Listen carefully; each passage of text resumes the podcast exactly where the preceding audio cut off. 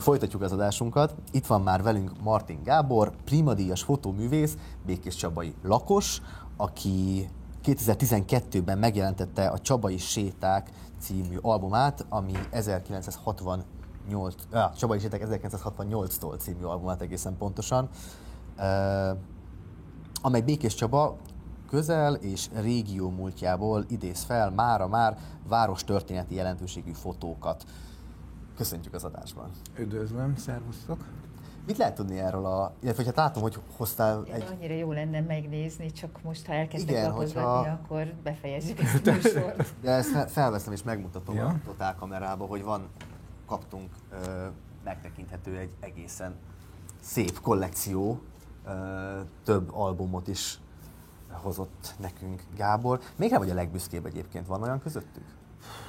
Hmm. Kezdeném a bevezető gondolataiddal, visszacsatolnék. Igazából teljesen pontos volt, amit mondtál, annyi a különbség összesen, hogy, hogy nem egy, hanem három, három, három kötet jelent meg a csabai sétákból, különböző időszakokat fölölelve, és különböző koncepciók alapján válogatva a fényképeket. Ez annyira fontos ez a három, hogy be is jelöltem magamnak, hogy ez három, mert hogy, hogy csak amit az interneten találtam, azokat tudtam megnézni, de hát Békés Csaba valljuk nem akkora, hogy az ember azt gondolná, hogy három kötetnyi séta is kijön belőle, de hát kijött. Valóban.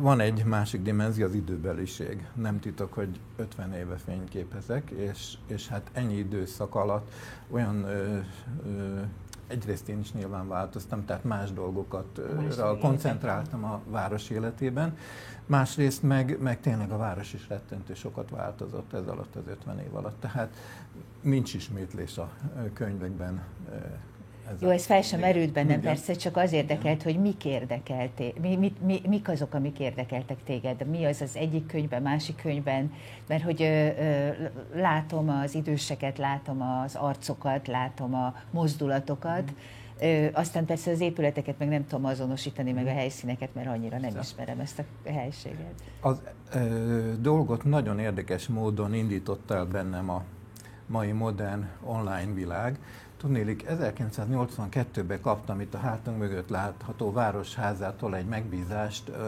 arra, hogy a város lelkületét bemutató fényképeket próbáljak csinálni.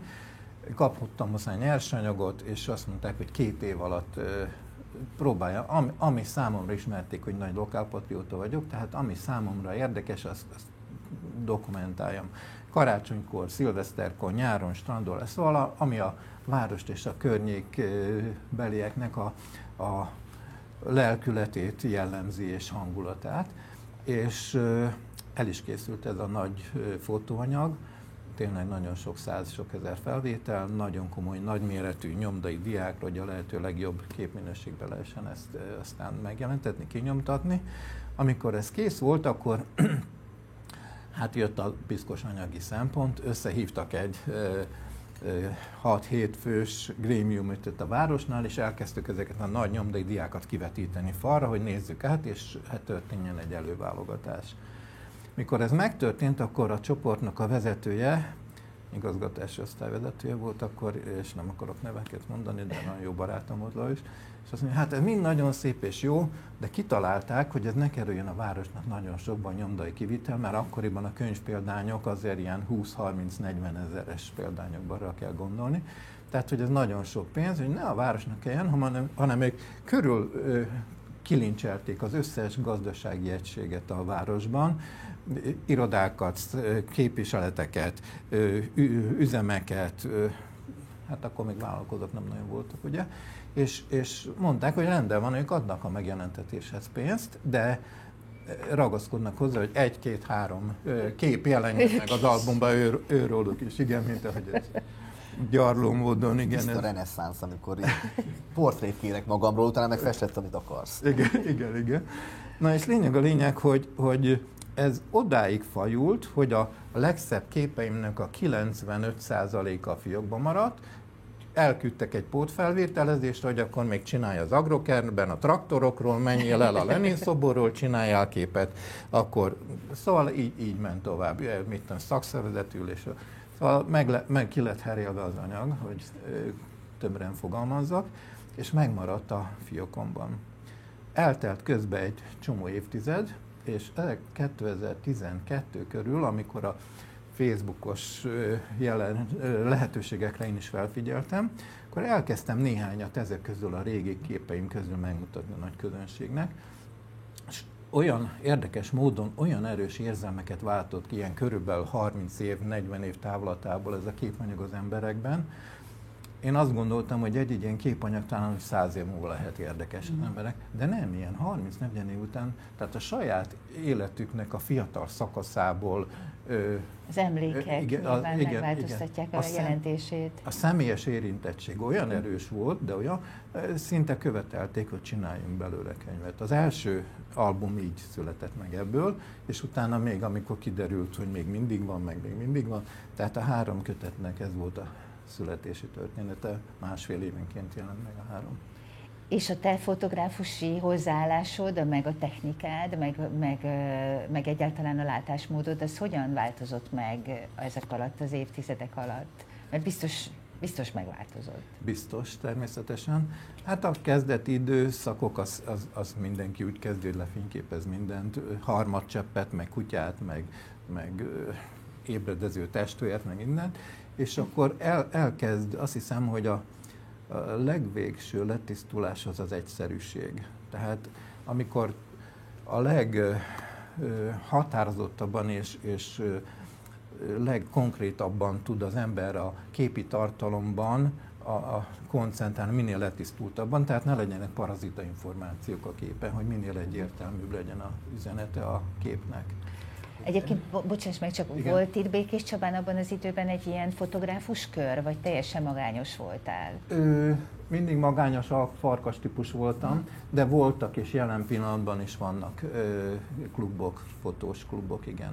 Igen, igen, igen. De a, a színvonaluk az a barátságosan fotográf barátságos fotográfus, és nem Igen. a művészeti. Hát volt itt egy nagyon ügyes srác, van is, most mezőberényben él egyébként, nem is titok, Vári Zoli, nagyon-nagyon tehetséges srác volt, most már nem is tudom, hogy alkot-e aktívan. A többiek pedig sajnos beleestek abba a hibába, amivel nagyon sok fotó, fotózó emberke, főképp fiúk valljuk be őszintén, hogy mi, mi a fogaskerék, meg így húzna meg ennyi ezred másodperc, meg, meg ilyen fényerő. Tehát, tehát a legtöbb fotósnak ö, beleszerelmesedik ebbe a képalkotási eljárásba és az eszközökbe, és, és itt meg is reked. És akkor azt nézi, hogy jé, hogy, hogy milyen sötétbe tudtam ezt a képet csinálni, és elvész a, a tartalom iránti figyelem, szóval minimálissá válik, és, és tehát egy, nem születnek fotók, mert az én fogalmaim szerint a fotó az, az egy hozzáadott szellemi értéktől fotó, nem akkor csak fénykép. Tehát, és, és eddig nagyon kevesen jutnak el, mert abban nem nagyon sok szellemi hozzáadott érték van, hogy egy amúgy is szép tárgyat, vagy virágot, vagy bármit lefotóz az ember. Az egyfajta közlés, tehát az egy dokumentálás, abban nem sok kreativitás van nagyon kevesen jutnak el addig, és a női fotósoknak ez egy nagy előnye, hogy, hogy nem érdekli őket a technika. Többek ezt a kislányomat se, hanem apad ide a gépet meg. Hát ez most elromt, adjál. Szóval... Most az a helyzet, hogy ezt most mi itt bemondásra elvittük, de akkor kérdezzük meg a kislányodat, aki már nem is van kicsi, Martin Vandát, hiszen itt van velünk Skype-on, hogyha minden igaz. Hallasz minket, Vanda? Én tökéletesen hallok. Szia, hallunk, igen, köszöntünk itt. Jó reggelt. Abban jó reggelt. Még annál is jobb reggelt, mert nálatok egy órával előbb van. Hát Budapesten annyira nincs. Pillan- Budapesten van? Pillanatnyilag Budapesten van. Éppen Budapesten vagyok, igen. Akkor mindegy. Mit akartál mondani, Akci? Amúgy szeretném megcáfolni ezt a technikás dolgot. Ennek örülök, éreztem. Mindig, mindig vitatkozunk valamin, de ez nem probléma. Mert... Mesélj akkor, mit, mit gondolsz te erről? Lehet, hogy nem tudnám részletében felsorolni a, hogy a, nem tudom, az utolsó csavarig, hogy mivel áll egy fényképezőgép, de azért nyilvánvalóan a, a technika is, technika is érdekel, megfoglalkoztat, bár tény is való, hogy akár egy okostelefonnal is azt gondolom, hogy lehet jó képet csinálni, mert hogy én is azért apával ebben viszont egyetértek, hogy, hogy az, hogy mi van a képen, meg a tartalom azért az a, meg az üzenet az, ami a, a legfontosabb. És itt meg van valami? Igen? Igen, kérdez, kérdez csak. Semmi, csak most örülök, hogy elindult köztetek ez a diskurzus. Nem tudom, hogy ez amúgy az ebédlő aztán megtörténik el, mert te ugye Londonban... Nagyon helyes. De ugye Londonban élsz, illetve Budapesten, és hát az a hogy a legutóbbi kiállításod, amit láttam, az Budapesten volt, onnan tudtam, hogy itt vagy, az a Love címet viselte, és ö, olyan párosokat fotóztál, akik ö, mind a kettő fél valamilyen formában híres, illetve hogy van közöttük valami kapcsolat, László Zsoltot és László Pannát, Begzolit és Begzazát, illetve Ájánó Sullivan, aki pár nappal ezelőtt lépett fel nálunk, illetve szóval ilyen párokat. És mi most egy hasonló projekttel készültünk, úgyhogy az volna a kérdésem, hogy, hogy az édesapáddal való viszonyod az hozzájárult ahhoz, hogy, hogy ezt a projektet kitaláld, és ezt a Love, Love című kiállítást végigfotózd? Ez amúgy egy nagyon jó kérdés. Igazából most, hogy mond, lefotózhattam volna saját magunkat. Akár. Hát így tudatosan amúgy nem gondoltam rá, de amint, hogy így emberek szokták kérdezni, hogy az is honnan jön, hogy én elkezdtem fotózni, hogy így ezek egy tudat alatt nyilván hatásra gyakorolnak az emberre, és hogy valószínűleg az édesapám ugye volt ez, aki elindított ezen a, ezen a pályán is tulajdonképpen ilyen um, tudat alatt, szóval simán lehet, hogy ez is egy ilyen tudat alatti dolog. De most így ad, adtál egy ötletet szépen. hát figyelj, reggelente így az első kávé és az, az első falat között így vannak ilyen furcsa ötletek, ezeket nem biztos, hogy el kell hinni nekem, de... Azt, azt mondtad az előbb, hogy az édesapád mondata arról, hogy a technika az a nők számára nem annyira érdekes, hogy ezt azért cáfolnád, és ez annál is inkább érdekel engem, mert amit lehetett róla tudni, az az, hogy végül is otthon, a sötét szobában ezekkel a, a mahinációkkal tanultál meg fotó, fotózni, tehát nyilván kellett, hogy érdekeljen ez a dolog. Igen, sőt, meg hogy egyrészt a apa volt ugye, aki először, nagyon neki volt stúdiója ott Békés Csabán, meg, meg sötét kamrája, és ugye ő volt, aki megtanított mindezekre a dolgokra. Sőt, emlékszem, hogy voltak olyan délutánok, hogy leültünk, és akkor fototechnika, meg fotótörténetet tanultunk, és nyilvánvalóan érdekelt. Használod egyébként, használod ezt a technikát, vagy már csak digitálisan működsz? Mm, használom, tény és való, hogyha alkalmazott munkákról van szó, akkor, akkor főleg digitális technikákkal dolgozom, de, de amikor saját projektekről van szó, vagy van esetleg egy, egy divatanyag, és van egy kis szabadságom, akkor azért elő szoktam venni egy, egy analóg fényképezőgépet is. Sőt, pont édesapámmal van egy közös anyagunk, arról nem tudom, hogy tudtok-e, de amikor így, ugye apa pont ezen könyv és projekt keretein belül, amiről előbb beszélt, ő is fotózott bulizó fiatalokat, ugye 70-80-as évek Békés Csabáján, Békés megyén, és én ugyancsak, mint a Londonban élek, meg akárhányszor elmegyek szórakozni, mindig lóg egy analóg fényképezőgép van egy ilyen kis 35 hmm. mm-es, és és fotózom a körülöttem történő eseményeket, a barátaimat, táncoló, bulizó, szerelmes, csókolózó, részták, stb. fiatalokat, és, és akkor ezt a kettő, ezeket az anyagainkat egymás mellé helyezve alkottunk meg lényegében egy ilyen kicsi konceptuális projektet, és, és például ott ugye analóggal fényképezek, és ugye ott meg direkt az is a koncepció része volt, hogy a technika is ugyanolyas, vagy olyasmi legyen, mint amit apa használ.